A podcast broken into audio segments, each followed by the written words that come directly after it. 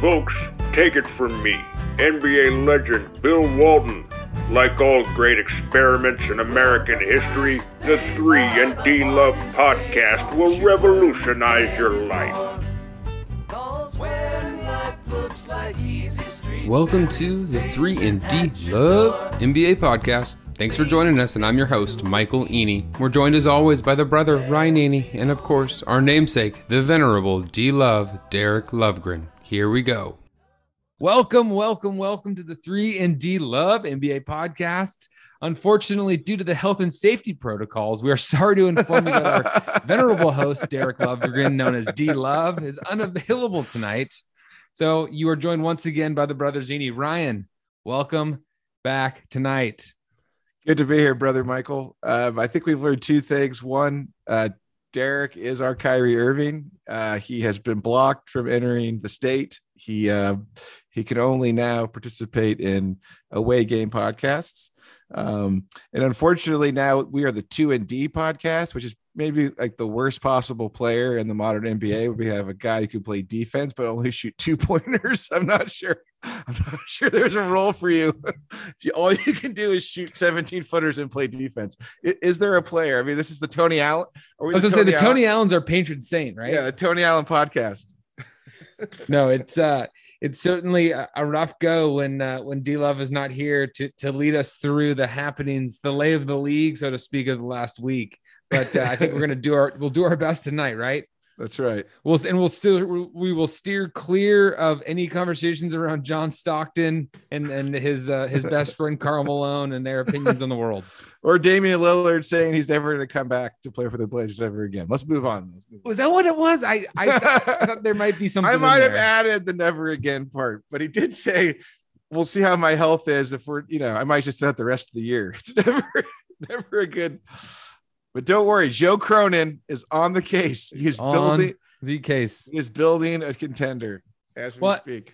You know, the fact that you bring up Lillard is a great uh is a great foray into our topic tonight. We're gonna play a little game called buyers and sellers. We're rapidly approaching uh the second half of the season. Most teams are through uh 41 games at least. And so actually most are into the mid 40s. And so uh, Ryan, we're going to each pick a few teams that we're buying here down the stretch in the back half of the season and selling in the back half of the season. And I'm sure neither of us will be buying the Portland Trailblazers because of Damian Lillard's absence. So uh, it's a good it, it's a good lead in.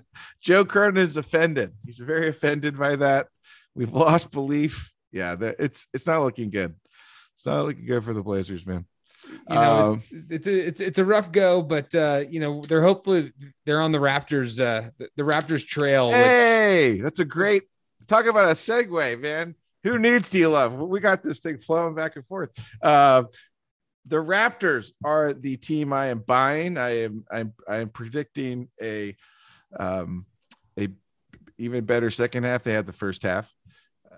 There was some question, and, and know, and, and this may this may it's still in play that Masai is going to pull the plug and they're going to drop in the lottery. There was a smoke signal sent out either from him or someone that you know maybe the Raptors that hey we're gonna we're gonna buy not sell. So yeah, again, it's all it's all part of the game. So we'll see what that actually means. But if they if he keeps going with what he has and you know likes what he sees so far, I think they can keep getting better.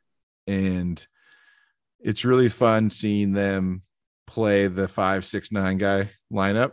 Um, I mean, obviously Van v- VanVleet's playing great. Scottie Barnes is second best rookie and doing a lot of great things for them. Siakam showing some his old flashes. Siakam's back. Yeah, it's great.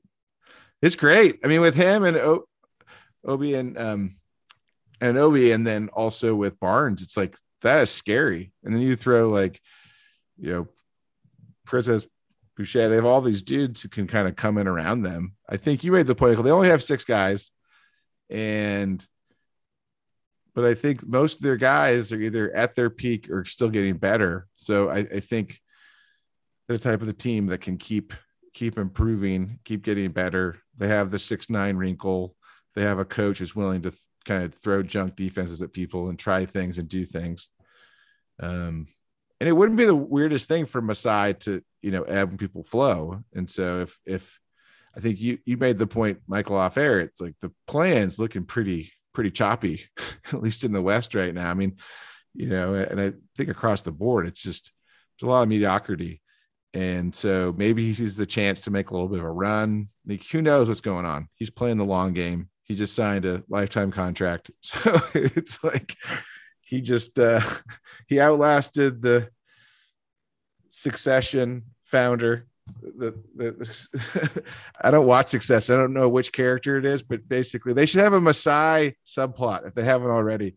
I know that the uh executive um the executive producer is a big NBA fan, so he should uh he should pull in a side plot where the family patriarch tries to get rid of the GM for the team and doesn't think he's worth anything, and people his, his family uses that as proof that he's he's lost it, but he doesn't see that Masai Ujiri is one of uh one of the best GMs there is going right now. Um so yeah, I hope I hope um you know, hope Adam McKay hears this and he can get a get his uh, his guys there, his the showrunner of Succession to write that in. So I, I really like I really like them. I mean, they're right. You know, they have a positive point differential slightly. They're right in the play-in right now. So we're really just talking about them. Could they get to the top of the play-in? Maybe even sneak in the bottom if they get a real run going. We'll see. Um, they could definitely use some more um, another guard, another big guy. um, that's a, my my friend who's a big Raptors fan. He he he said that's what they needed. I said no, you need more six nine guys, all six nine guys. Let's do it. so I like the Raptors. What, what do you think, Michael? No, the Raptors is a fun one because they are they kind of do this thing where they play no bad players, which I know is a novel concept in the NBA sometimes, but no, that's you know, a good point. In, in, the pursuit of, of rotations, right? These teams will play eight, nine guys and, and they have a serious drop off in the back end of the rotation. I mean, we're finding this with the G League uh, call ups, right? Is like yeah. the difference between an eighth and a ninth guy in a rotation and a G League player is, is insubstantial, right? And that's what the Raptors haven't had to really deal with because they've played a six and a half man rotation oftentimes they they've really they throw everything they've got at you. I mean, Fred VanVleet, Pascal Siakam, oh, OG Anunoby are playing, I mean, roughly 40 minutes a night the last like month of the season, right? I mean, VanVleet's stat lines are hilarious. He's like he'll go like eight for 19 and he'll go six for 15 from three, right? So it's like actually ends up being efficient offensively, but he's this little mighty mite that just like he's like the he's like the modernized Damon Stoudemire, just like y- yakking up jumpers all the time. Yeah, I can't believe it. Someone didn't max him out during his free agency year. I, I felt like that would have been. I feel like he'd be the perfect like third or fourth guy. He's a he's perfect. Like he's a perfect like he's a perfect like secondary really good player on a good team. Like I felt like there's definitely people who needed a guard and it just so I feel like it's it's funny. I I feel like Masai, if he ran another team or if he had the Raptors, they didn't have VanVleet, he'd go after VanVleet. It's kind of it's kind of like I feel like it's the same issue with with Simmons. It's like Morey struggles trading Simmons and facing up to the reality of his trade value because if it was the other side, Morey would have would be waiting and waiting and waiting to pounce and get Simmons for like you know a uh, like Terrence Jones and like yeah, TJ Lamb or something like that. Yeah, yeah, exactly. No, a Philly cheesesteak, a, a, pick becoming Steven Adams, uh, Jeremy Lamb, and, Ke- and Kevin Martin. But he'd be waiting for it. And it's like the worst thing because any other GM would just be like, "I'm sick of this. I'm trading him. Like he's he's really struggling. he's not worth that much." But Morey's like, "No, I would I would trade for him." So I, I feel like VanVleet would have been a great fit on a couple different teams. And it may have been he was going back to the Raptors for sure uh, either way but i agree i mean it is funny like it, it, regular season if you don't have bad minutes played it's it's a huge advantage and so i mean do you think the 40 minute a night thing that was going to haunt them like are they going to run out of gas well, I don't know if they have the opportunity to run out of gas. I mean, they're, they're still flirting in the play-in. I mean, the hard thing about the Eastern Conference, and and I think we have to consider this as you consider who to buy in the conference, is there's six pretty locked yeah, it's true. teams, right? It's very I mean, hard to get to six. You have I the agree. Sixers, the Bucks, the Cavs. You have the Heat, the Bulls and the Nets, right? I mean, that's six. Well, I think you're, count, pretty you're counting on the you're counting on the Bulls like crashing. which I mean, at this point, it's not impossible. I mean, their net rating is still only 1.6, even though that they're the second, they're they're you know basically tied for the lead in the conference. You know, an injury luck is weird, and there's still 40 games to go. But That Caruso thing was horrible, though. Goodness gracious, that's awful. some people don't change, Ryan. I think that's something we've learned in our own lives, but also, you know, Yeah, it's hard to change. change. It's hard to change. I, I just feel like if if you went to Duke, like you had Laettner and Hurley, you had Wode, you had like Chris Collins, like during the bad years when Coach K got sick or whatever, and then you have um like Singler, Redick, Singler, all these guys. Like it's just like the stereotypical like Duke. Now, obviously, like Coach K coached the U.S. He got Grant Hill. He coached the Olympic team, and he's been recruiting like gangbusters since then. So credit credit where credit is due. But still, if you're a guy like Grayson Allen who like who wants to go to Duke, I mean, it's I haven't watched the Cobra Kai, you know, remake or the the the, the show about the the uh, Karate Kid universe, but it's basically like signing up to go. It'd be like a guy like seeing Cobra Kai like beat up Daniel-san multiple times and being like, "Sign me up." I I want to join Cobra Kai. and actually be afterwards with you know the beginning of Karate Kid 2, where uh John Cleese or whatever his name is, is like the the sensei is like, you know, about to kill Johnny and um Mr. Miyagi jumps in and saves the day, and seeing all of that transpire and being like, "Sign me up for Cobra Kai!" Like it's it's it is you are committed when you're Grayson Allen. You're you're right. You're not only not going to change, you don't want to change. well, Like, that's I it. think- I did he swear. have a smirk on his face when he did it? I mean, I mean, at some point you have such like a, a- you know, you have these signs that it's just it, it's not gonna change. I mean, he was tripping players in college, right? I mean, you hear stories of Kobe Bryant, right, getting ready for games. You really visualize his success. Do you think Grayson Allen sits in his mirror and like imagines like naming other players? yeah, it's like it's like Rudy Gobert uh mental images of screen assists, right? Yeah, exactly, right? Oh, that's- Like, Oh, I really got my hips into that I, one. li- I like that. I like what what is the what is your mental i- imagery if you're yeah, you're Grayson Allen. It is like it's just like hitting pull hitting like spot up threes off Giannis double teams and tripping people, right? Or pushing people in midair. well, and, and the, the funniest part to me that I just the unintentional comedy level is is the Bucks are genuinely a cast of pretty good guys. I mean, they they resurrected Bobby Portis's career and seemingly his like mental, you know, engagement, and yet they're standing in front of the media being like, you know what, Grayson's a good guy. Like Jrue Holiday is all around considered like a phenomenal person. He left Yeah, the yeah. game. He supported his wife. He's given, Yeah. I think, he gave an entire check away, a game, a year of salary away. I mean, he's a remarkable human being, and and his kids could be like the greatest athletes of all time because Oh, his, his, his, his wife is like Olympic, like top soccer player. Yeah, Lauren. Cheney. She's amazing. She's it's amazing. It's tremendous. It's it's, Yeah. it's really it's like when you were when you heard that like Steffi Graf and Andre Agassi had a kid and then he turned out to be a professional baseball player. You're like, okay, this makes more sense.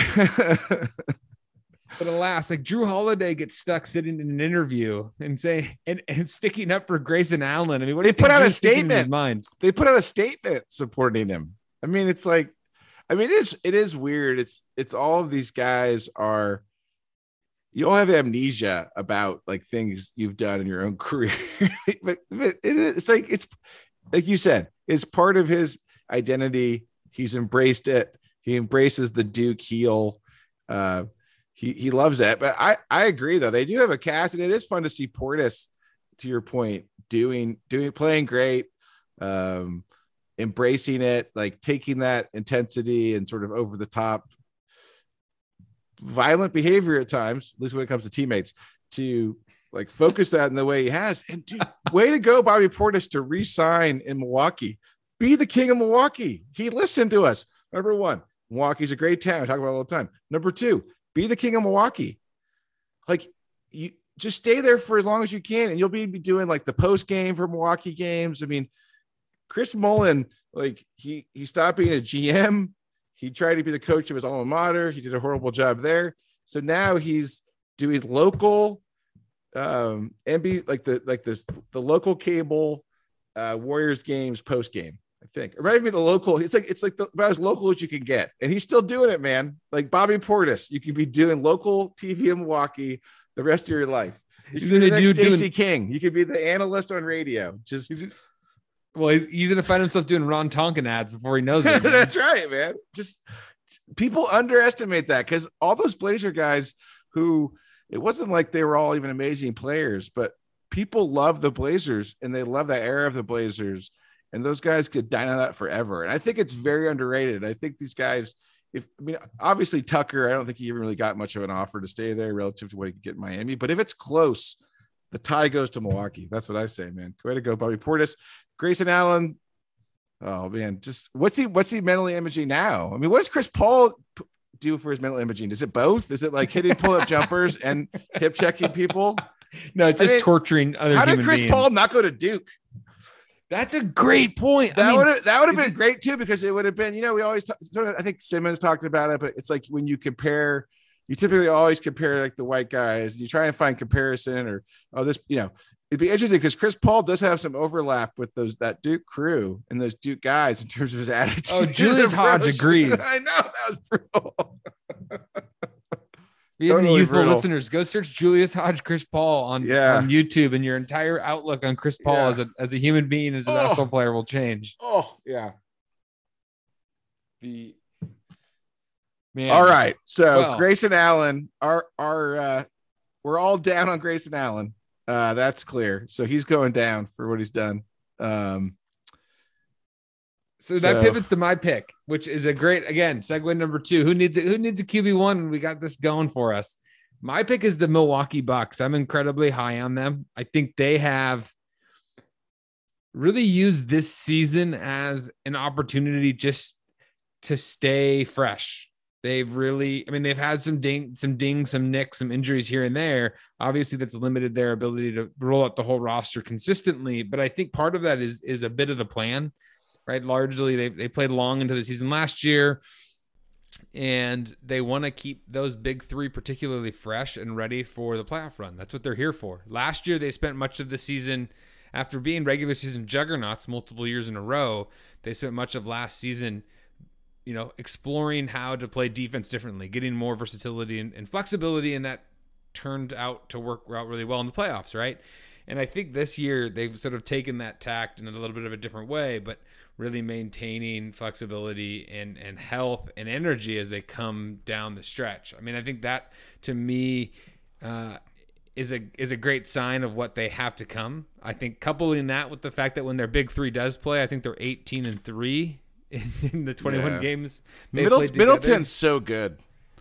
I mean, it's odd. It's odd that he went from being like underrated to properly rated while simultaneously making a leap. Like it was, Yeah. you know, he was so egregiously underrated during that run last year that I think he's considered now pretty appropriately. But you know, it's it's he he, Yeah. he brings to that group from a one-on-one perspective and a shot making perspective is just i mean it's the type of guy you never would imagine he would have got there but he did Yeah, it's it's it's a good point. I would say in terms of where he's rated now, I would say yeah, closer to properly, but still definitely not overcompensate. Like he doesn't he didn't get the typical like finals bump where he was like cuz he had some runs in the playoffs where he just like carried them and I would say he's still underrated because his ability to score and I mean that's the underrated part of those guys is that both all all three of them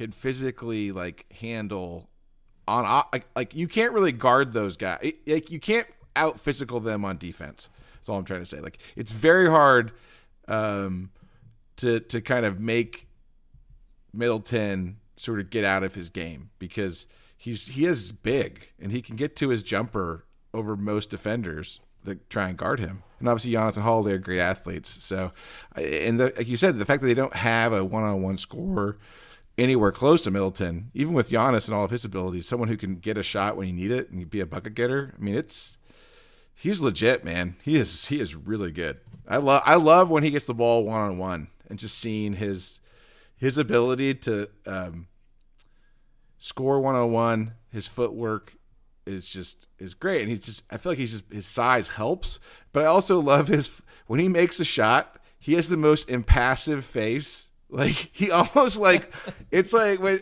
I don't know if it's when you're when you're uh, I think you're singing. I remember I was part of this uh, this musical at our church when I was like in grade school, and I didn't, unplugged. I didn't get a I didn't get a a speaking part, um, but they told all the speaking part folk like the stars of the show that like you sh- when you sing you should look out past the crowd, like to kind of look out like you're I don't know maybe it's just more of a church thing, but you maybe not all performers, but you look out and even though I was not a featured performer, I still looked out. I made sure I did that part, and I feel like that's what Middleton does. He always looks out. He looks past everything, and he, he almost is like trying too hard to be impassive. Like I think all those guys, like there's they're they're they're life coaches or psychologists, people who work with them, are like you just need to kind of move, stay in the moment, move on to the next play. But I feel like he's it's either his personality or he's he's really taught himself because he looks like almost like it's like he's kind of looking around like he's almost lost. I mean, it's amazing. Like his impassivity is just off the charts. So love Middleton. I agree. The Bucks are the they're the favorite, and I think they're just going to get better and better as the year goes Well, on. do you think they are? I mean, I, okay, so I had this is an interesting conversation because I had this thought this week.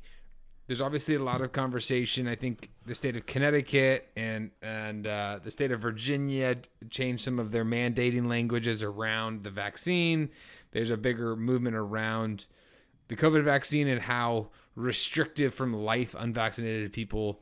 Uh, Oh yeah, so you're saying may- the the Kyrie effect. You're saying the Kyrie effect. Yeah, so as that relates Oh yeah, to Kyrie Irving, Yeah, he's Irving, like, he'll he'll be he'll be good in a couple you think he'll be back in full force by the playoffs? yeah. Okay, so if they're if the if we have the Nets No, at that's full what we strength, that's what we talked about like a month ago. We talked about that a few weeks ago. We were like, hey, he's gonna like the this the the um things have moved. Like even the people who were very early, like early, like j- two years ago, early, like January, were like 2020. They're like, this is coming. Life's never gonna be the same. Like, get ready. Some of those people, a lot of people are saying now, like, hey, like we we have to just kind of we're now at a place where we can sort of make some strides, take some take some steps. At least as a society. Like the thing that people forget is individually you can do whatever you want. And I think correctly the ethic was, hey, look out for your neighbor, look out for other people, take the steps to protect other people, which is right.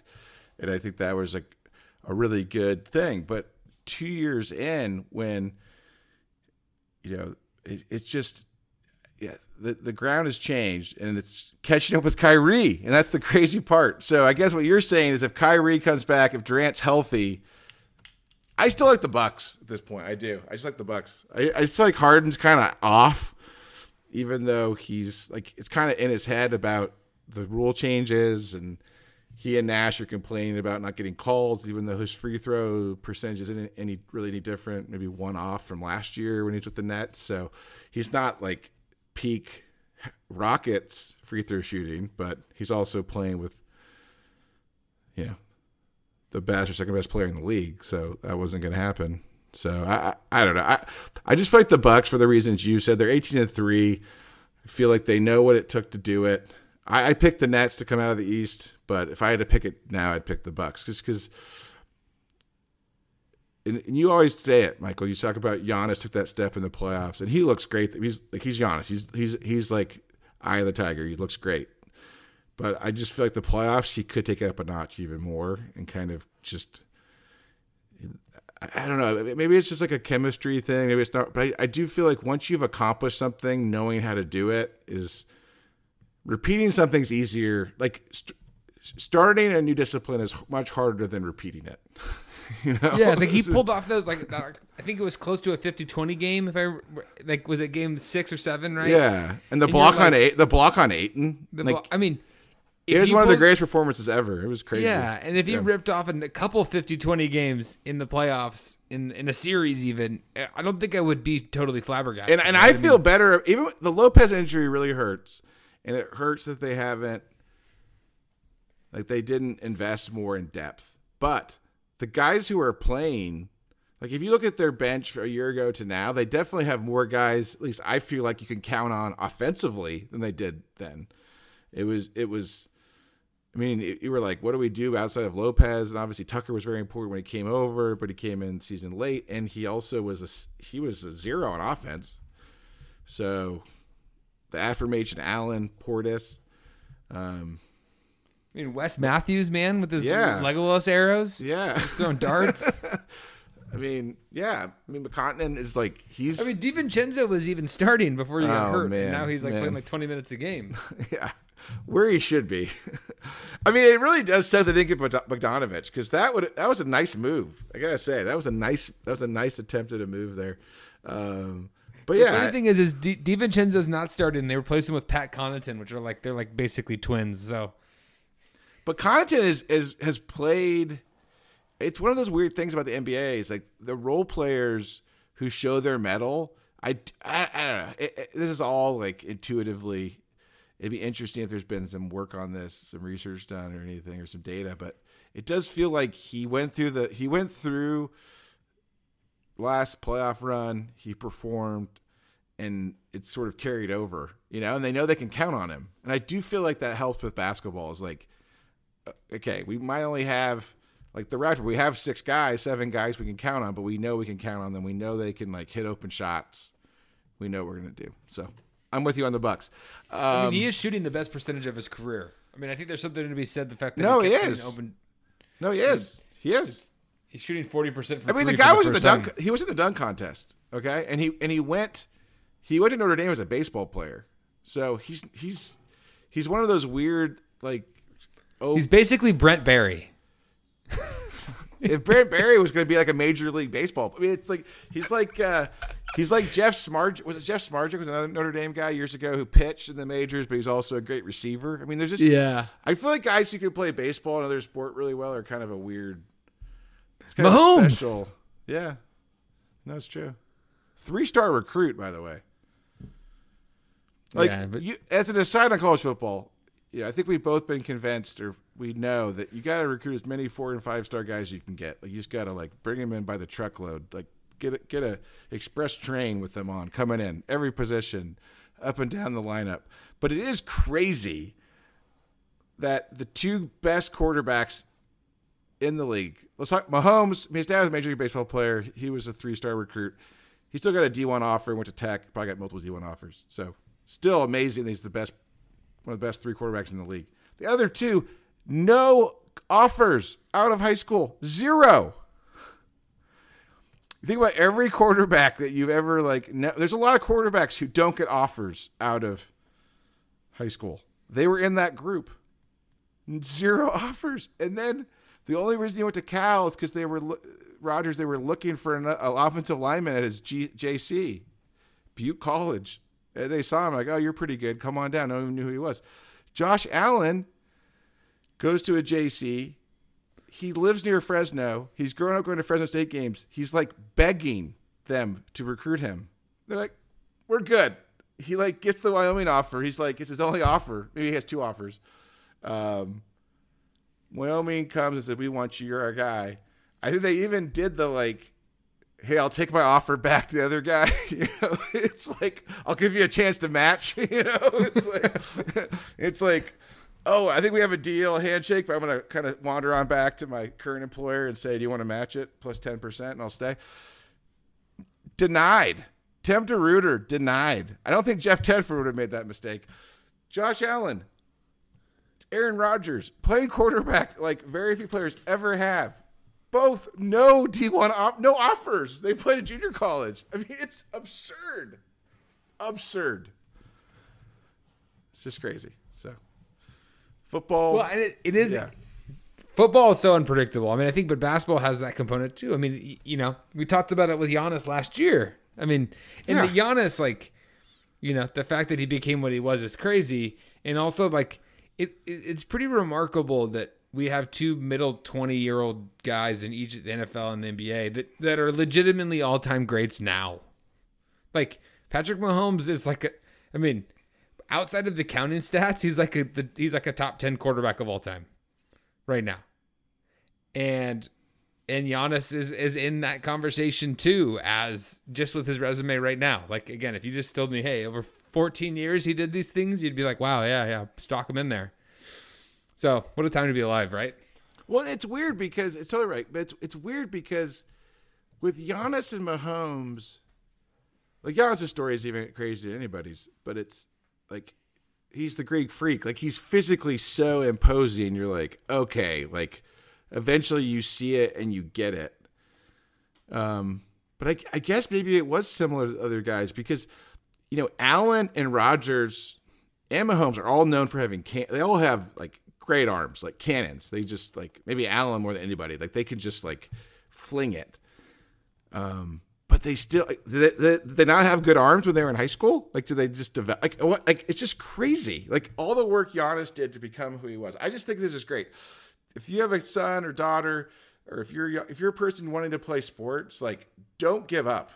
Is the is the thing. If you really want something, like, I mean, Brent Wismer kicked a field goal or PAT at Oregon State. You never know what's going to happen. Just keep keep fighting. Keep going for what you want. You never know. I mean, Aaron Rodgers now had no D1s, no college, no college offers. Went junior college. It's crazy. Uh, my next team I'm trying to stay positive here, so I'm only talking about teams I think will do better. Um, I definitely don't think the Pacers are going to do better. I mean, is is Car- Rick Carlisle a horrible? Is he a bad? Did he lose it? Like, wh- I always considered him a really good coach, like at least offensively. But then you read about all the stuff that happened in Dallas, at least towards the end. And again, it's always when you leave, like you know, it's what you know our our pa- the patrons well the patron saint of the podcast is bill walton but you know john collins is a strong number two you know it's if when things are going bad everything you, you start seeing all the things um as they are and carlisle got totally clowned when he left because the Pacers had that long article about how terrible he was, and Doncic hated him, and he just treated people really weirdly, and it was all the sort of maybe some of the abusive stuff he suffered. I mean, not abusive, but capital A, but some of the stuff he suffered from like from uh, Bird and McHale, maybe Ainge. like he was taking out other people. Because he treats people really badly. It's just like, what's the purpose of that?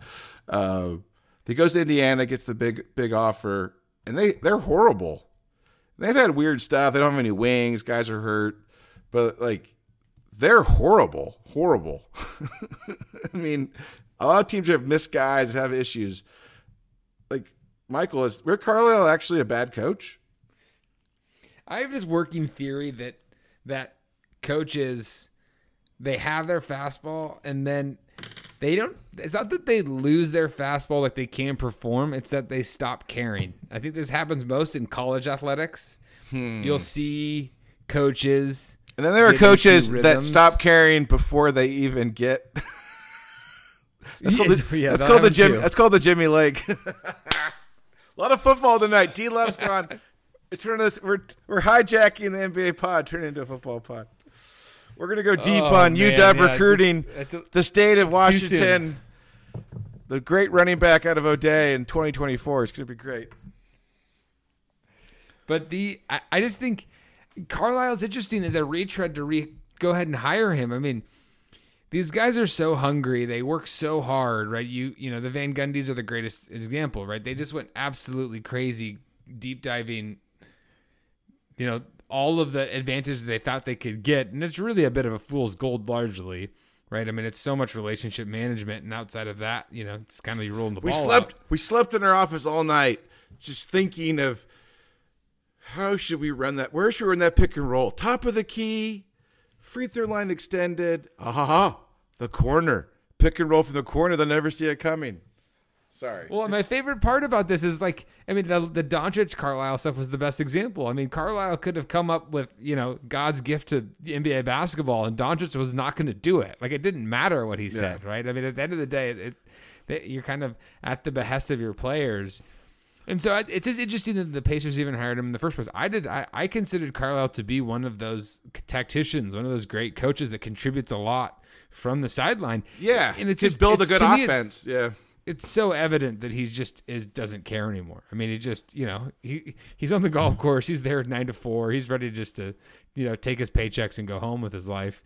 And you know, I, I can't blame him, right? I mean, he, he they those guys. I mean, it's probably like a five year, thirty five million dollar deal or somewhere in that neighborhood to then eventually get fired after. I mean, in Indiana, unfortunately, he's probably not going to get fired because because they're so cheap. But you know, a lot of these guys, you know, you keep kind of showing up for the job I mean, I think this this this this hiring cycle in college football, Rick Neuheisel was rumored to for a couple jobs, and I was Oh, like, no. of course he was. No. Like he doesn't he doesn't want to travel and recruit, but of course he's going to put his name in the in the hat, man. And that guy, Yeah. that guy wants to get another three years in in, uh, in nineteen million bucks and go back to his life at the Pac-12 network. Yeah, man. CBS is losing the SEC. He needs to find a new job. He needs to find a new gig.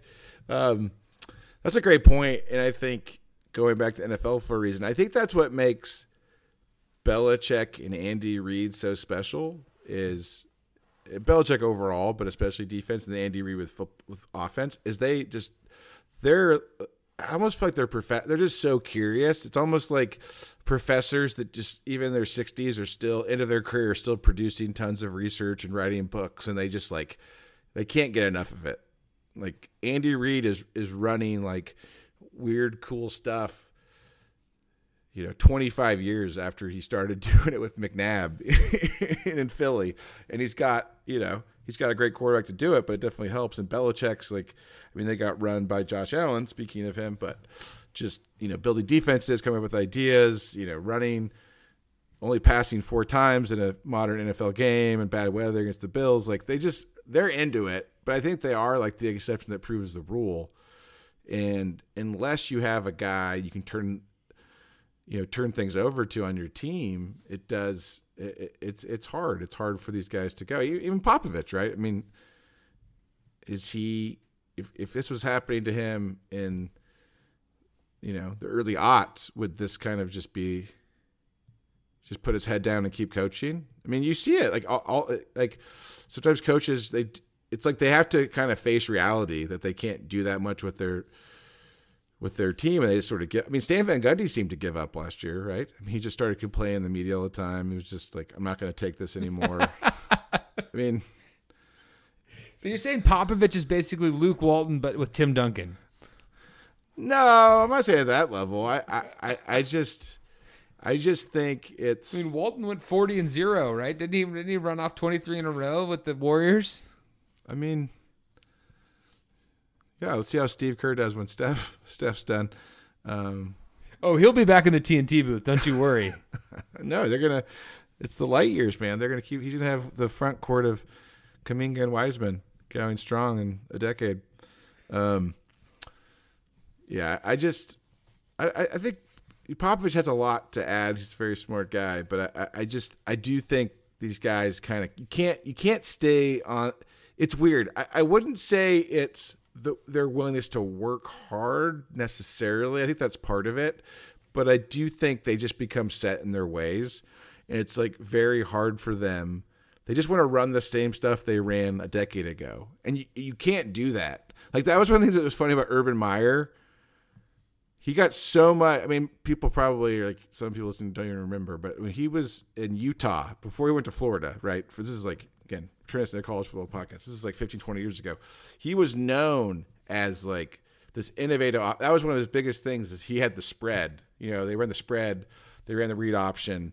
He was one of the first guys really to like do that full time, and it was very influential he goes to Jacksonville. He doesn't even know like what they're running on offense. He just hires like a retreat. He hired like, you know, Scott Linehan is, is OC. Like he's just he just hired a retread. He has no idea how NFL offense is supposed to run. He's like, we're gonna rush for 200 yards and pass for 200 yards every game, and I said it, so it's gonna happen. It's like he had no idea because he he's not an innovative like mind. He's just he just kind of wants to do his thing. To your point, I, I just think it's really interesting. It's really hard for these guys to stay on top. It's only, it's it's the it's the um, it's like Andy Grove wrote. It's the only the paranoid survive, and the only way to stay on top of the game, even if it's coaching, is to keep being open to growth and changing things. And again, it's just the rare coaches across sports to do that again, Stan Van Gundy was incredibly influential like 12, 15 years ago. I mean, what he was doing with Turkoglu and Rashard Lewis was really interesting and different, and how he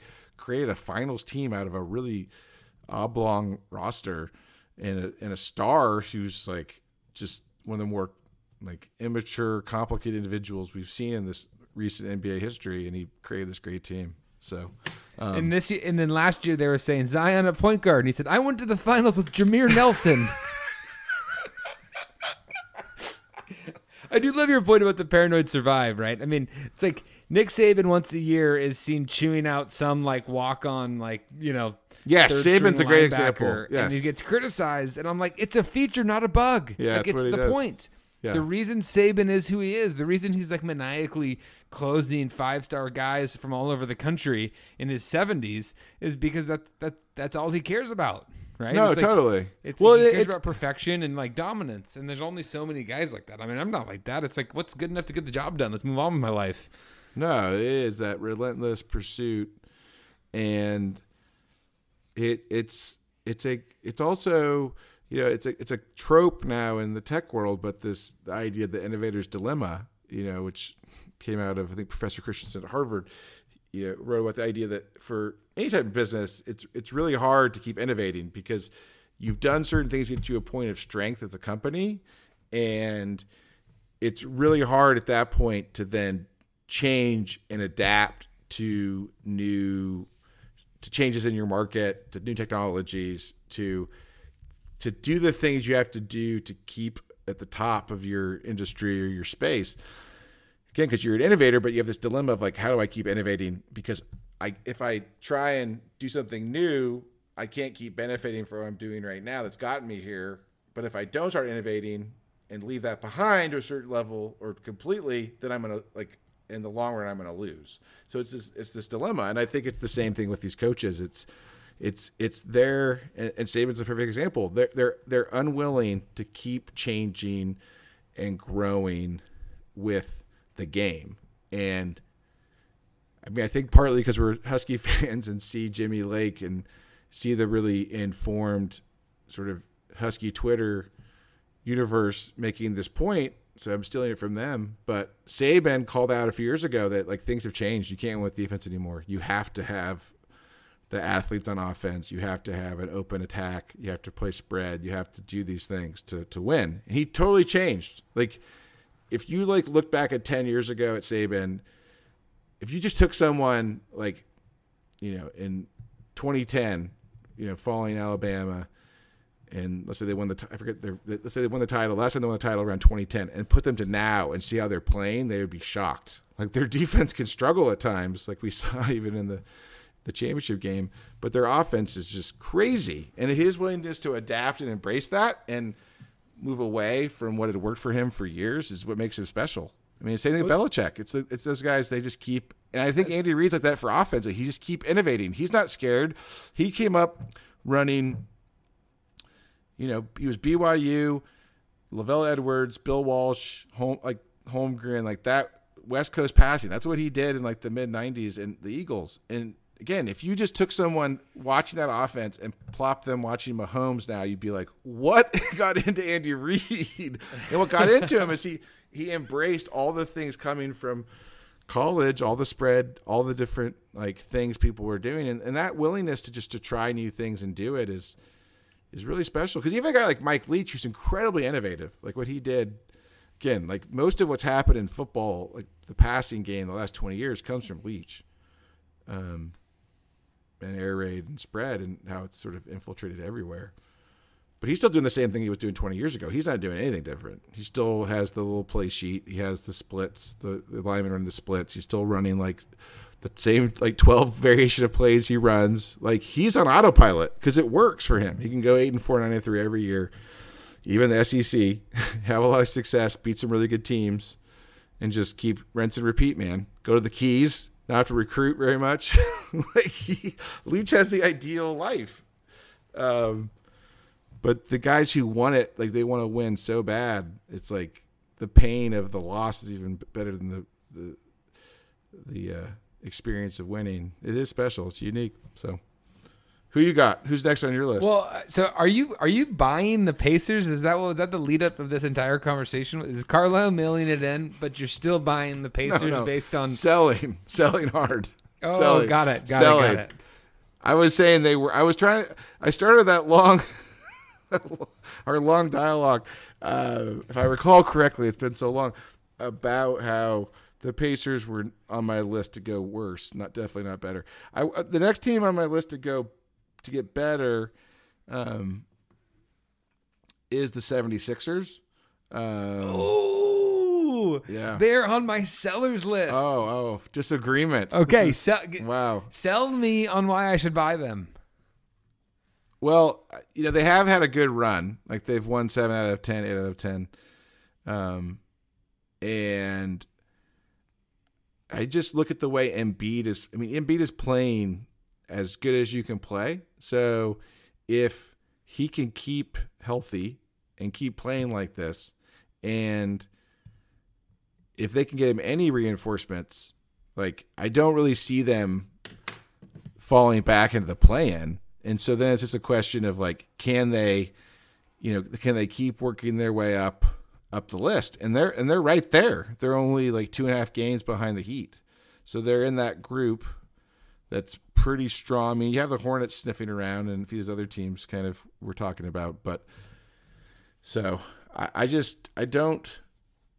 When you have a guy playing like Embiid is playing, I don't really even with that cast of characters they have, I just I just see them continuing on and continuing to improve, and I think Embiid's scary to me, man. I mean, we talk about the Bucks, talk about the Nets. I mean, the Heat, but like Embiid's the other guy. I just, I just, he's playing like, I, I think you pointed out that he's a few weeks ago about how he had to develop like a mid-range game basically to adapt playing with Ben Simmons. And I don't know, I don't know if I said it to you, but someone did I forward it to you? Maybe like someone did a side by side on Twitter. I saw a side by side of Embiid and Kobe, and it would show, or maybe it's just they show Kobe and then it pause and they show Embiid, and Embiid was doing like the exact same moves. Like he literally, like Jayson Tatum should have watched whatever ver- whatever Kobe clips Embiid was watching because it is it is eerily the same. And then when you start seeing like a seven, three hundred pound dude like doing like like turnarounds and shakes and pull ups and jumpers the same exact foot, like it's exactly the same. I mean, I, I don't know. I saw that. I was like, man, this guy is like, because I'm a joke, I'm a Jokic guy for sure, but Embiid is just. And how fun is it to oh. have two offensive? I mean, Embiid's great defensively too, but to have two centers on offense to play like this, like it's like a totally different level.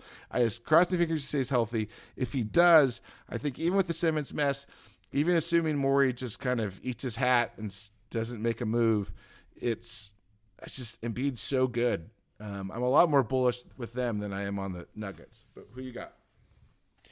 No, the, the the Sixers one is funny, and in the Embiid story of, of him, I just can imagine him watching Kobe videos in his like IMG dorm room when he like came from Africa, because there's there was a long like expose done on Embiid probably like 18 months ago about his evolution as a player, and they they they had him on the records. He was like a part of the process, and he had this quote that was so great. He said he came over, he did like a Basketballs Without Borders deal in Africa, got identified, ultimately just made the decision with his family to come over by himself. So he's like in this dorm room at IMG, or where I think that's where he was at, and he's basically um, knows no English, knows no one, basically like does class and like does basketball but he's like awful. He's like, I'm so bad at basketball. I'm this huge athletic kid, but I like have I don't know how to play the game.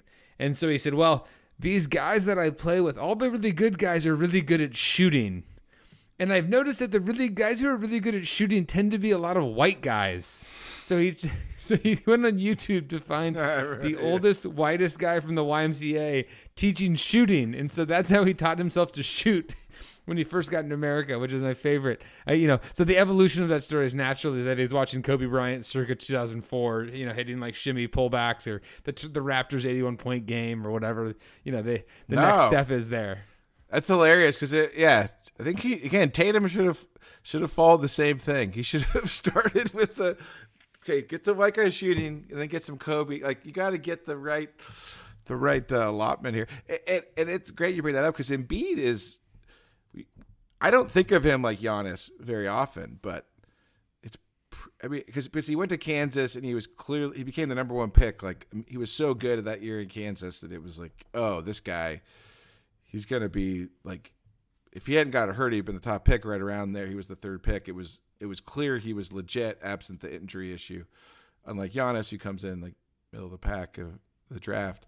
But he, I mean, like you said, he came over. He didn't have anybody. He goes to IMG, and if, if it was the same article, he also was not that impressive to start with. It wasn't like he just came over and like Olajuwon day and was just like, oh my gosh, this guy is. I mean, he is kind of like Olajuwon. I mean, I guess from Africa, and incredibly like mobile and his his footwork, and he's just an incredible athlete. But he did he he wasn't setting the world on fire at IMG at the beginning. you know, he wasn't like no, exactly. He, he, was like, "What is going on?" Because he had never played. You know, he just he got seen it by uh was it Luke? I always forget how to pronounce his Luke name. Richard Mbah a Moute. Yeah, yeah. He found him at his Yeah. camp. He found him. Um, so yeah, it's really it's really impressive. But you're you're but you're even with that. I you was know, selling the Sixers. up- I mean, I love uplift- Embiid. That uplifting story it's amazing. He's you the best. share that, and then you're gonna just go down on them. Oh man! I mean, I criticized our NBA media landscape for giving Jokic his flowers, much deserved, but but failing to recognize Embiid, the runner-up in the MVP race last year, having an equally surpassive and impressive season regard regarding you know his performance. Like he, he hasn't gotten recognized, and he's also missing his second superstar, second star with him. Right? I mean, he, their situations are eerily similar. And meanwhile, Embiid is not getting that credit. All that said, though, the challenge I find is that I just I don't trust that roster. I mean, you start to get past, you know, Embiid, and you have a whole heaping ton of Seth Curry taking ISO jumpers against the Hawks in the second round last year. I mean that I've seen that play before. And it didn't end very well. It ended with them losing in the second round to a team that's now 21 and 25. So uh, I, I, just don't trust the composition of that roster without Simmons there. I don't trust it with Simmons there, to be honest. But I think largely, my hope was that they would turn him into, you know, 75 cents on the dollar with three quarters, right? Like three contributing players to add to the depth, with maybe one of them or or multiple of them playing alongside a player like Embiid can really step up to the plate, right? Like, can Embiid have the Steph effect, right? It's like Otto Porter all of a sudden went from being like, you know, basically a woebegone, overpaid, you know, X Max player to now being like a very relevant playoff player on the second best team in the Western Conference, right? I mean, that, that's like, that's a that's the Steph effect, and I think Embiid, not unlike Jokic, can have an effect on players like that. I mean, he can pass. He is a he- he's a dominant offensive player, and defensively, he covers up a multitude of sins for his perimeter guys. I mean, that's like that's the impact he can have. But I'm skeptical that Morey at a certain point, because again, it's antithetical to his like entire ethos on being an NBA GM, that is he's ever going to trade Simmons for anything that doesn't resemble, you know, fair compensation. I mean, right? The the Cam Reddish, John Collins, maybe a pick thing, you know, felt interesting. I, I, would be interested in exploring that if I was a Sixers fan or in the Sixers front office, but that didn't appear to have any legs. But that's a trade that I would go, oh, maybe I, I'm much higher on the Sixers going forward versus where they are today with the limited, you know, capabilities of the rest of that roster. Well, I was going to retort, but they have Doc Rivers as their coach, so they're going to be. I was like, oh wait, sorry, Doc Rivers. talk about not being able to change. Um, I one other point. I, I you know I'm 100 percent behind the Steph effect. I, I love that term, and I'm 100 percent behind it. He's making that that crew of misfits look like a great offense. But I, one thing that helped was it. I, you know, Otto Porter was still playing a lot of the three in his most recent stints between injuries, and they were like, "It what always works with these guys is move them down a position, and all of a sudden their offense opens up." it's like he was playing some three, maybe a little bit of four. Now he's playing some five and a little bit of four, so or some four and a little bit of five when. Uh, at least till Wiseman comes back. So, so I feel like it's he kind of reminds me a little bit of Tim Thomas, like on those those Nash Suns teams after Amar'e got hurt, and he was just like he was just playing the five next to Diaw and just like running pick and pops and pumping threes left and right, and like, I mean, especially then. But even now, like guys do not know what to do with Porter, like pick and popping with with Curry. It's just like it's terrifying. So The good, good for panic Otto. and the sheer panic that is that is created for defenses when they're trying to defend Steph Curry. I mean, if you guys have not taken a pause and watched even part of a of a Warriors game, I know the Warriors are sort of overplayed. They've been talked about ad nauseum since 2015. We've the ups and the downs and the injuries and the drama, blah blah blah. I get it, but like watching Steph Curry peak of his powers, where the league is and somehow finally realize how incredibly dominant and effective he is. I mean, it's just it's a constant scramble drill. Like it takes me back to seventh grade when you you you know you didn't get to pick who you could guard, and then they throw the ball out and you had to go fly around defensively like four on five. It's literally what every Yes. possession seems like when he starts moving around, and it's everyone's like tweaking out. So Yeah, and I love. Uh, you're totally right, and it's in the transition because it's like it's a well-known thing that Steph terrifies people. I think people point out all the time, like you, but that in transition, people will run to him at the three-point line, leave people over for dunks and layups. But like him and Porter in like semi-transition with Steph with the ball in his hand is like a whole other ball game. It's like. It's like, oh wait, we give a great shooter next to Steph. What happens? It's just It's like, wait, we've defended this with Draymond, and we really want him to shoot. So now, what do we do when someone can shoot it? That's true. That's a that's a good change up right there. Even uh, if they get everyone back, Porter could just come in for Draymond and like, like what? We have to let this guy. We can't let this guy shoot anymore. I'm also glad Porter's back and playing well because. I do you think the Porter family, the broader Porter, because he's a he, is he a he's a distant cousin? He's a cousin of the. I think he's related. Of Michael. Porter I think he is because he's and from Missouri. Porter. Yeah, I think he's like he's related because the Porters are like legit because they have both the the men and the women. They have some legit college hooper. They had two girls play at Missouri too. Yeah, they have a bunch of players. I mean, maybe it's not to the Barry level or the even the Walton level, but like the high level it is. I don't know. I love the families. Gotta have the families. Gotta love you know some good, good some good two on two in the back court with like you know six D one players waiting to get on and play the next game. Uh, who is Damion Lee always feels left out when he goes to the Curry family true. reunions. That's true, man. Because no, I think it's actually uh, it's Austin Rivers feels left out. I think he's the one. Who, it's even worse. It's like your man. your sister married a better version of yourself. It's horrible. it's just horrible. I feel bad for Austin. You know, I, I love Austin. I mean, Rivers. Yeah, another guy who went to Duke and really like just totally embraced Embrace. Cobra Kai. Like totally went there. like did not does not care. Like it's almost like it's like you you like JJ Redick at least still cared what people thought of him. Like and he was aware enough about it, and he's like a media guy. He's been for a long time with the podcast. He was a he knew enough to kind of kind of make fun of himself. Like so, like Grayson Allen, Austin Rivers, they like the next level over. They they have no. They're, they're not sheepish about it at all. It's just full. It's full bad guy. It's full, '80s high school movie bad guy, and they they're loving every minute of it. um, Oh, okay. all right, Uh, who you got? all right, my I'm gonna buy. I'm gonna buy the Utah Jazz. Oh, I see. So that It's a controversial selection. They're two two, and and eight eight. in their last ten. they've dealt with some injuries. They've had some injury issues, but this is really what this is. Is this is a buy of Rudy Gobert as a relevant playoff basketball player, and ultimately a buy of as Donovan Mitchell having a "Did you forget about me?" moment in the playoffs. Like I, I think there's a whole lot of Ja Morant, Memphis Grizzly hype right now. Ooh, And I think. Donovan Mitchell is looking around saying, "I think this young cat is on my corner, and I need to make a I need to make a statement." Because I really I do. It's it's funny. Ja Morant's amazing. He's you know in the MVP conversation. He's had a remarkable year, particularly since he came back from that injury. But like, is he not just going to be the evolved version of Donovan Mitchell? Like, I mean, what th- those two guys?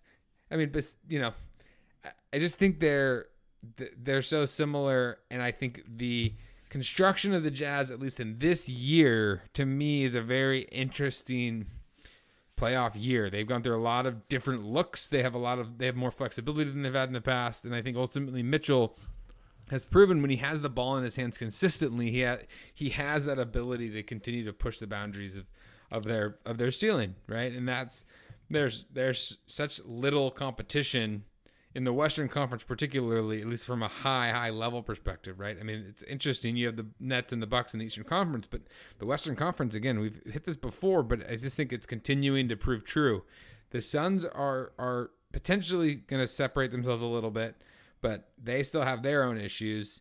You have the Suns, you have the Warriors, and then the who else, right? The Jazz, the the Grizzlies, and to me I think Utah has that opportunity, and especially if they have a little fringe move to make here down in down in the last kind of month before the trade deadline, they're gonna they're gonna go all in because they they've seen the writing on the wall. They also have a new owner who's new owners are are, are and Trader Danny. known. Trader Danny's in charge. He's the C- is- he's the CEO. Is that like the new? Is that the new GM title? Or is, is he actually like helping with promotions and ticketing strategies? Is that like, hey, we're gonna? Is he picking the halftime acts? Like, what is the CEO like? No, the CEO's on the golf course. It just means he gets to pick when he wants to work and when he doesn't want to work. I just don't understand. It's like, is he doing everything? So, but he's making the calls. I feel it's kind of tough for that GM that they have there because he, I think he was the guy who went to Milwaukee because he wanted to be like the GM, and then he was supposed to be the next GM, and then they, the owners disagreed about him, and then he went back to Utah for his same job, and then he outlasts Dennis Lindsay, and um, and then it's like looking good for him. Dennis Lindsay gets pushed out. He's the guy. and then Justin Zanik, man, I feel bad for you, Justin, because then Danny Ainge came in strong. It's like you don't want to get Elton Brand. That's all I say, or branded. It's like Daryl Morey comes in and is like, "Oh yeah, Elton's very deeply involved. He's an important part of the team." like He's only butchered the roster for 18 months. I, I just yeah, I think They Danny the grown up in. I mean, it's basically. I, I really feel like. I mean, I think the guys running the show they try and engage their team, like the the front office. They try and get everyone to give input. It's it's different levels of collaboration are there. But at the end of the day, you're really just submitting your TPS reports, or you're the guy deciding who's on the roster and not. Like there's there's basically two roles. Like it's it's either you're submitting your scouting reports and giving your ideas and thoughts and being thankful that you have a boss who wants to pretends or actually does want to hear what you have to say, or you're the guy like making the call, telling the owner what you think you should do and doing it. Like there's no Justin Zanik is not the G. It's not the GM as I knew as a ch- young child in the NBA. He's I don't know what his actual role is, but he, it's not. I mean, do you think he knew the whole time that like Ainge was coming in and it was just that was known, or do you think he was like surprised and offended when Ainge took the job? I mean, it's Oh, like, surprised and offended for sure. Okay. I mean, I, I just think there's he didn't know. He's like can't. He was worried about Dwyane Wade taking his job, but not Danny Ainge. That There's ca- only so many people who can be in the loop, right? I mean, I think it's Ryan Smith is the new owner. Is that his name? yeah. I think Ryan Smith. Is, Ryan Smith's trying to get the lay of the land. I think you know he cannot be bothered by the peons. The guy's a billionaire. Well, they, he paid a lot of money too. That's the thing. I do think the guys, because it's funny. The guy, it, the, the, the the interesting guys are the guys who paid the depressed amounts. All the PE guys who paid the depressed amounts for the Sixers and the and the Pistons and everyone before the last uh, collective bargaining agreement and the new TV deals. So they're just like sitting pretty. You know, it's all it's all they're, they're still hard charger owners, but they, they don't have an economic reason to be that way. Like Ryan Smith paid a lot of money for the Jazz. Like he's got like like he didn't get to where he is like not looking at the bottom line, figuring out like how to grow things. So it's I mean, we're all it's everything's turning into like European soccer and the Premiership. It's just like there's so much money at stake. It's like you can't I have a can't mess solution for. Ryan Smith to build his business model. There's a certain jazz legend who's getting exiled out of the city of Spokane. Stop, stop. Bring back Stockton and Malone. Like, can we just laugh for a second? I think you you sent a tweet about this, but it just it makes so much sense. At My- the yeah, time, we Myron always- Myron Metcalf pointed it out. That was uh, Myron great. Metcalf. I mean, at the time, it was a little confusing. Stockton and Malone were sort of the odd couple, and the more and more we learned about their politics, the more we kind of we realized they may have been on the fishing boat together, really getting along. Like they, They were, they were. they were, yeah, they were. Do you think at some point in like the mid nineties they talked about running for office? Like it was like was it Malone or Stockton or Stockton and Malone? Like they couldn't decide. They weren't- it wasn't had- running for led the office. ticket. They were discussing Y2K prep strategies. So that was that was what they were discussing. They were getting ready. Yeah, it's yeah, it's it's definitely they were definitely simpatico. Brought them closer together for sure. Um, yeah, I think the only other team I have is, and I really this is a tough one. I was kind of scrambling to find another team to talk about. I'm trying to stay positive, trying to look forward to the future. I think the Celtics can do better in the second half than they did in the first half because It's a pretty low bar. they can't shoot worse. They can't shoot worse, baby. Tatum went for 51. Um, Does I it think require? Co- Coach Udoka has not called out his team in 48 hours, so I think well, I was gonna say, does it? Does it require Ime Udoka getting fired for them to improve? Like, do they need a little Atlanta Hawks juice going on? Is Nate McMillan available? Is there? Is this? Is this? Is this like uh, musical chairs coaching style? Um, yeah, I, I think it's partly. You know, it's probably a self sort of reinforcing choice because I thought they'd be better than they've been so far. Maybe a lot of people did. So, it kind of feels like they're not playing up to their true level. Uh, they still really lack a creator, or distributor, someone who can like share the ball, make the extra pass. So until they figure that out, you know, how much higher can they go? But you know, make or miss league. If they make a few more, they could get kind of. Again, I'm just thinking of teams that could like the Raptors and Celtics are the teams to me that could kind of move into that. I feel like the Hornets may stay where they're at or kind of fall back a little bit, and I feel like the Raptors and Celtics could kind of come up if the Bulls drop. If some of the other like those six teams drop back, they're the most likely to come up. Wow. All right. There we have it. Buyers and sellers. D Love who? Oh, No, we missed him. We missed him. I know, man. We tried. We talk a big game, but really we, We need tried him to back. pretend. I'm, we're Come hanging on. by a thread right now. Yeah, I do feel a little bit like hard. I, I feel like Harden right now, and it, just after Durant got hurt, and I'm looking around, going, "It's an away, it's it's a home game. We have three. We have a homestand coming up.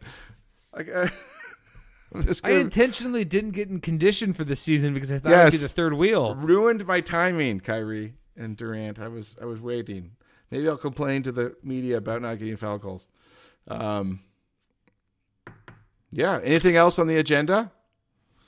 That I think that'll wrap it up for tonight. We'll uh we'll be back next week though with hopefully with D Love and, and uh, out of the protocols. We'll see though. It's an away he's gonna have to game. Test out of him. It's an away game. He should be fine, but uh, Oh, fingers good point, crossed. good point. Fingers D-Love, crossed. We'll see you back next week. That's all the time we have for today. Thanks for joining us at the 3 and D Love NBA podcast. We'll be back next time, but until then, remember, throw it down, big man.